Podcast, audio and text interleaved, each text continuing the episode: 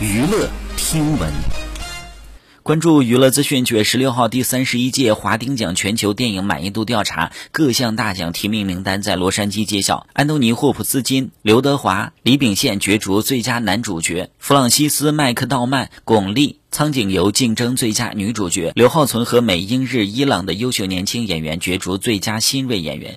另外呢，八百荣获了本届华鼎奖全球电影满意度调查的第一名。好，以上就是本期内容，喜欢请点击订阅关注，持续为您发布最新娱乐资讯。